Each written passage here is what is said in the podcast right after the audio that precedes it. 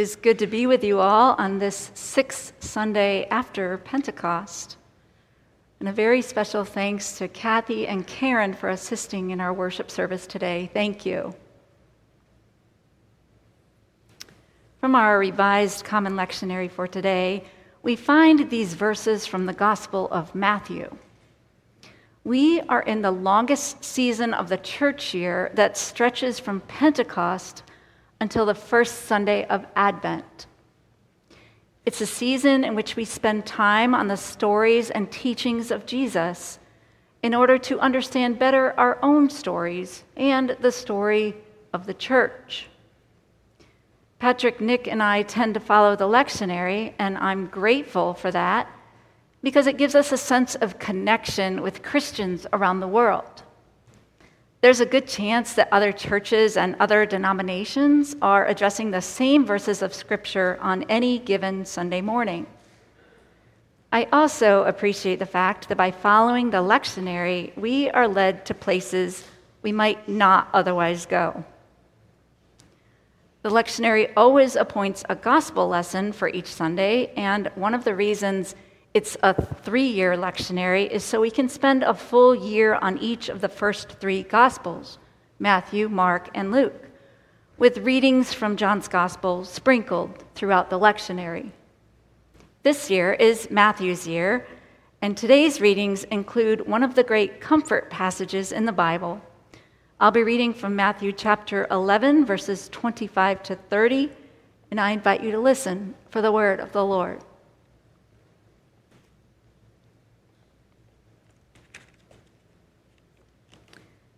At that time, Jesus said, I thank you, Father, Lord of heaven and earth, because you have hidden these things from the wise and the intelligent and have revealed them to infants. Yes, Father, for such was your gracious will. All things have been handed over to me by my Father, and no one knows the Son except the Father, and no one knows the Father except the Son, and anyone to whom the Son chooses to reveal him. Come to me, all you that are weary and are carrying heavy burdens, and I will give you rest. Take my yoke upon you and learn from me, for I am gentle and humble in heart, and you will find rest for your souls. For my yoke is easy and my burden is light. This is the word of the Lord. Thanks be to God.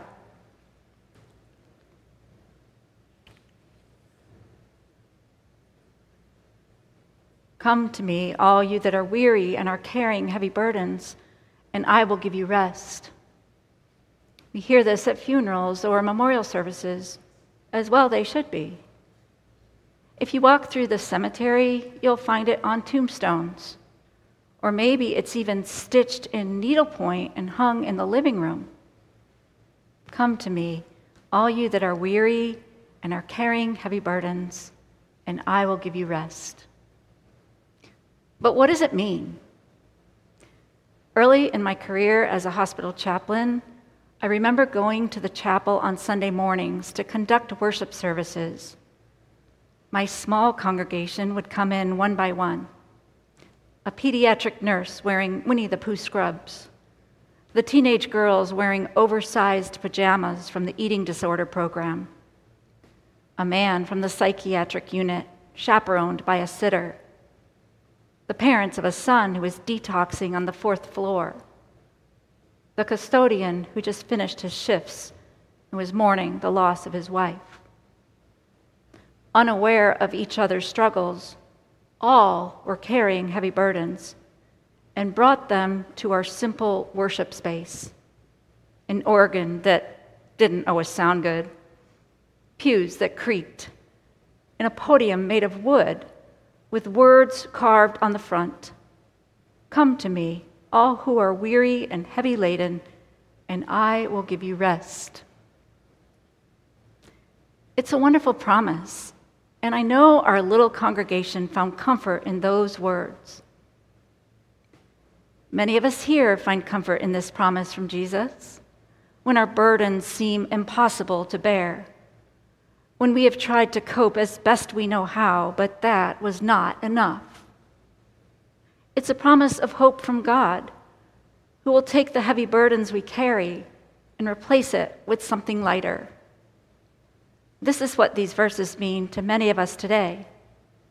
Yet, when Jesus first spoke these words, it meant something different. The first thing we need to remember is that Jesus did not tell the early disciples that if you follow me, all your problems will go away. Earlier in the Sermon on the Mount in chapter 7, Jesus said that the way is difficult, for the gate is narrow and the road is hard that leads to life. By the time we get to chapter 11, Jesus is teaching and preaching in Galilee, where some were not open to his teachings. This morning, we pick up in verse 25, and we find Jesus turning to gratitude, thanking the Father for revealing the things of God to the infants, the simple, the little ones who do know God. Why did Jesus thank God for revealing the things of God to the infants? Matthew is saying that this is God's will.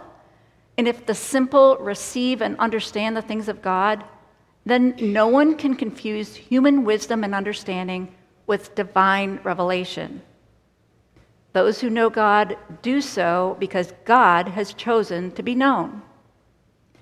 That takes off the table the idea that we can give ourselves credit for divine revelation. So, what about us? Are we interested in what Jesus is offering? Are we willing to embrace God's wisdom? Or are we fixated on human wisdom and understanding? Are we learning the ways of Jesus and applying his teachings in our everyday lives? Or do we play childish games and make excuses in order to avoid responsibility and personal accountability. Jesus said that life is hard, the way is difficult. And yet, we have this human tendency to try to figure things out on our own and ignore God's help. Even so, Jesus extends this gracious invitation to those who will listen Come, come to me and I will give you rest. You who have heavy burdens, come to me and take my yoke upon you, and you will find rest for your souls. The childish games we play are fine for children, and important lessons are often learned in play. My very first paying job was to teach swimming lessons. I was 11 years old myself, teaching small children how to swim. Most of the kids I taught that first summer were three or four years old. We started by blowing bubbles in the water. Then we moved on to kicking our feet by holding on the side of the pool. Next, we combined them, kicking our feet and blowing bubbles. After that, we moved on to the superhero position. Okay, boys and girls, put your arms over your head and push off from the wall with your face in the water and kick your feet. I'll be right here, about five feet away. And that's when things fell apart. I want mommy. I'm cold. I need a towel. I need to go to the bathroom. You're too far. One little boy was clever. Come to me, he said. Come closer. I said, Joey, Joey, you have to come to me. You come to me, children. If you want to learn how to swim, you have to come to me. I'll be over here and I will catch you. I will not let you drown. What childish games do we play with Jesus? I want to follow you, Jesus, but I'm so busy. Have you seen my schedule?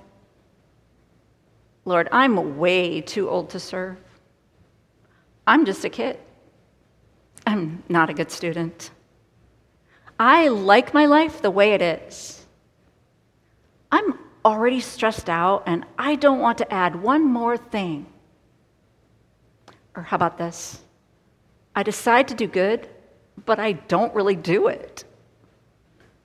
Or I decide not to do bad things, but then I do it anyway, like Paul wrote in Romans chapter 7. We might say to ourselves, I've made a lot of mistakes, big mistakes. God could never forgive my sins. Or, I'm just not good enough. Friends, what childish games do you play with Jesus? Why do we hesitate to let go of the wall? Jesus says, Come, come to me, all. Jesus uses a word here big enough to include every type of sinner in the world, every type of heavy laden in the world. It's a big word. It's so inclusive that everyone who has ever lived fits inside of the all. The invitation Jesus brings is a worldwide invitation. It has no cultural limits, no national limits, or even sin limits. Jesus says, You come to me, all, all who are heavy laden Keep company with me, and you'll learn how to swim. You'll learn to live freely and lightly. And Jesus extends the invitation over and over again to all who are weary and burdened, to the worn out and pressed down, the needy, the lowly, the people who don't know what else to do or where else to go. Theologian Karl Barth insisted that God always stands on the side of the oppressed, the poor, the widow, and the orphan. And right here in our text, Jesus invites all people to come, saying, Take my yoke upon you and learn from me, for my yoke is easy and my burden is light. Now I know that yoke and yoke sound very similar. But in our context, we are not talking about the yellow part of an egg. Here, the yoke can be used as a noun or a verb. The noun yoke refers to bondage, servitude, or something that binds or connects people, animals, ideas, or things.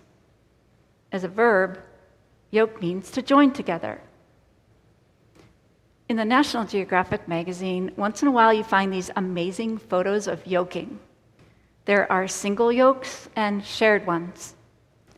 The single yoke is placed across the shoulders, and a person can carry buckets on each side. It's still heavy, and you'll have to sit down, but you can carry heavier loads by using a yoke.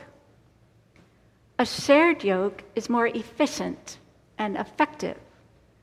It requires two people or two animals, a well matched pair who can work together. They can take turns bearing the brunt of the load. They have company in carrying heavy loads. And if both are carrying the load, they may be tired but not exhausted because they are a team. In verse 29, Jesus is extending an invitation to yoke. He says, Get in the yoke with me, learn from me. I'll bear the weight of your burden. Friends, we do not have to do it alone. Some have the illusion that the abundant life requires us to do good deeds, to do the right things, to say the right words. We have a lot of rules we keep for ourselves and others, don't we? But the problem with our rules is that we keep making and breaking them. And at the end of the day, we are still not enough the yoke we receive from Jesus is not like the yoke of the world, or in that day, the yoke of the Pharisees who demanded strict obedience to the law. Jesus says, My yoke is easy and my burden is light. All you have to do is to come to me. Step into my yoke, and we will do this together.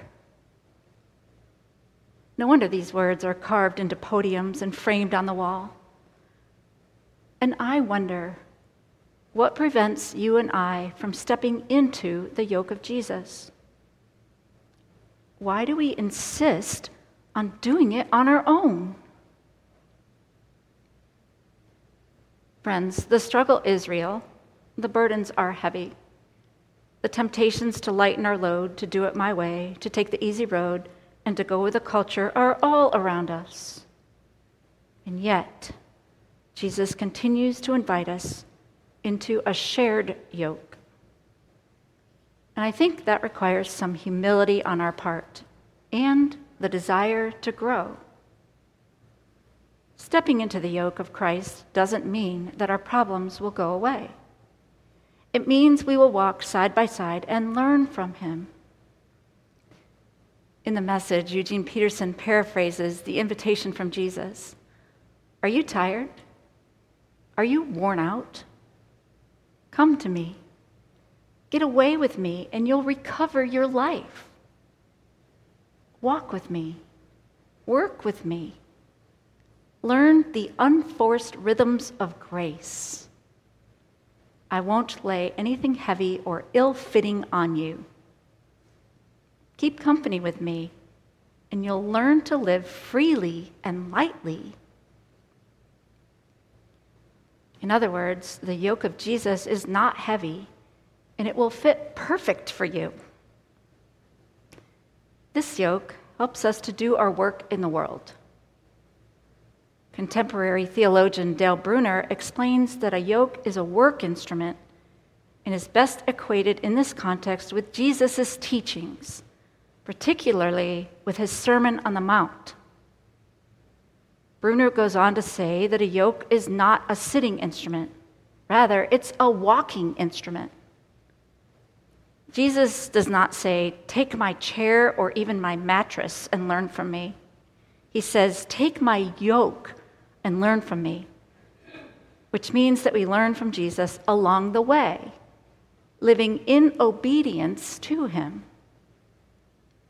Matthew loves to put the emphasis on action, and hence, yoking is a verb.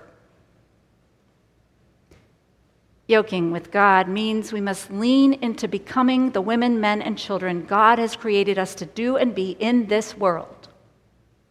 We do that by yoking ourselves with the one who is gentle and humble in heart, who created us, loves us, and equips us to do God's work in the world. Friends, are you struggling to find a work life balance in your own life? Jesus said, My yoke is easy and my burden is light.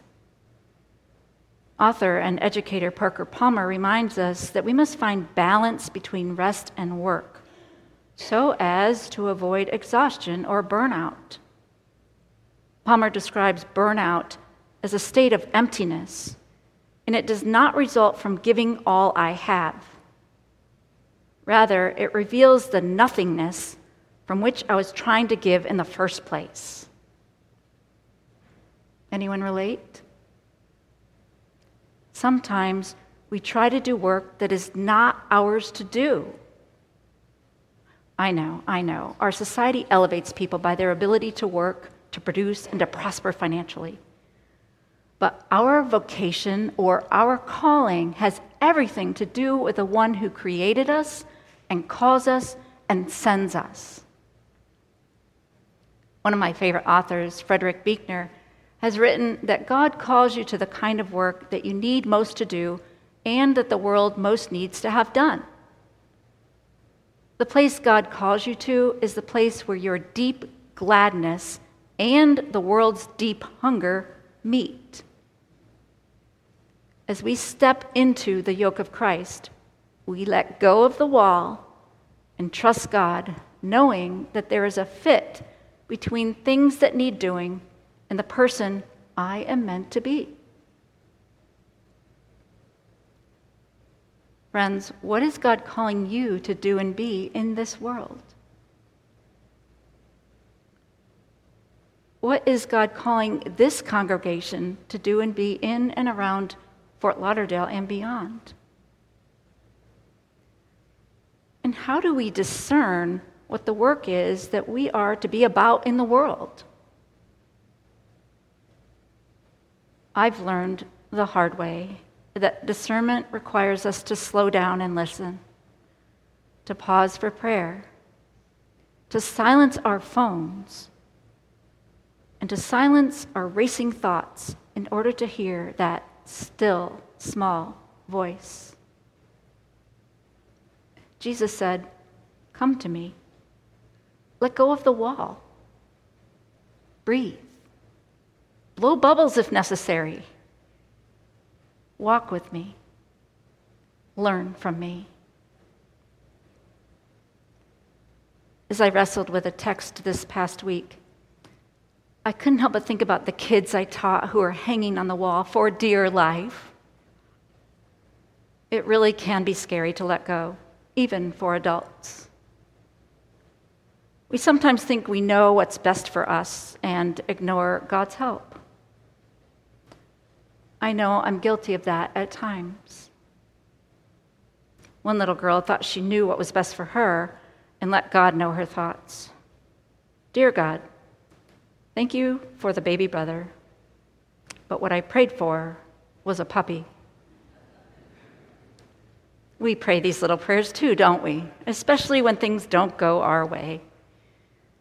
But if we are honest, we long to find our true calling in every season of life. And that means discerning God's will for us and as a church.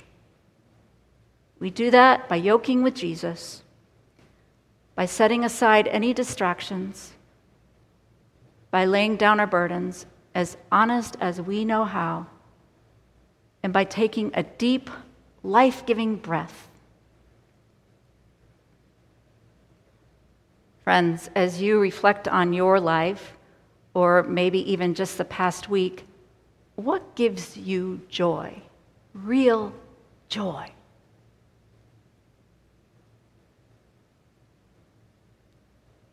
What burdens are you carrying? Sin, guilt, shame, addiction illness, hopelessness. You fill in the blank. Are there things you have done that you should not have done? Are there things you have left undone?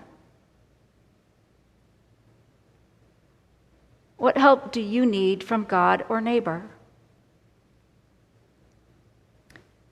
And what can you do to share the love of God with others in the world. We all have burdens, and every single person we meet is carrying heavy burdens, some greater than others. Jesus said, Come, come to me. And as disciples of Christ, we are called to lead others to the one who will give rest for our souls and to imitate the gentle and humble heart of our Lord. I'd like to close with a poem by Rosemerry Trommer. It's called Watching My Friend Pretend Her Heart Isn't Breaking. On Earth, just a teaspoon of neutron star would weigh 6 billion tons. 6 billion tons! The equivalent weight of how much railway it would take to get a third of the way to the sun. It's the collective weight of every animal on Earth times three. Six billion tons sounds impossible until I consider how it is to swallow grief. Just one teaspoon and one might as well have consumed a neutron star. How dense it is, how it carries inside it the memory of collapse. How difficult it is to move then. How impossible to believe that anything could lift that weight. There are many reasons to treat each other with great tenderness. One is the sheer miracle that we are here together on a planet surrounded by dying stars. One is that we cannot see what anyone else has swallowed.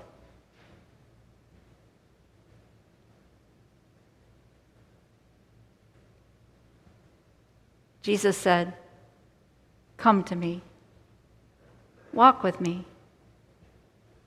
learn from me, for my yoke is easy and my burden is light. In the name of the Father, and of the Son, and of the Holy Spirit, amen.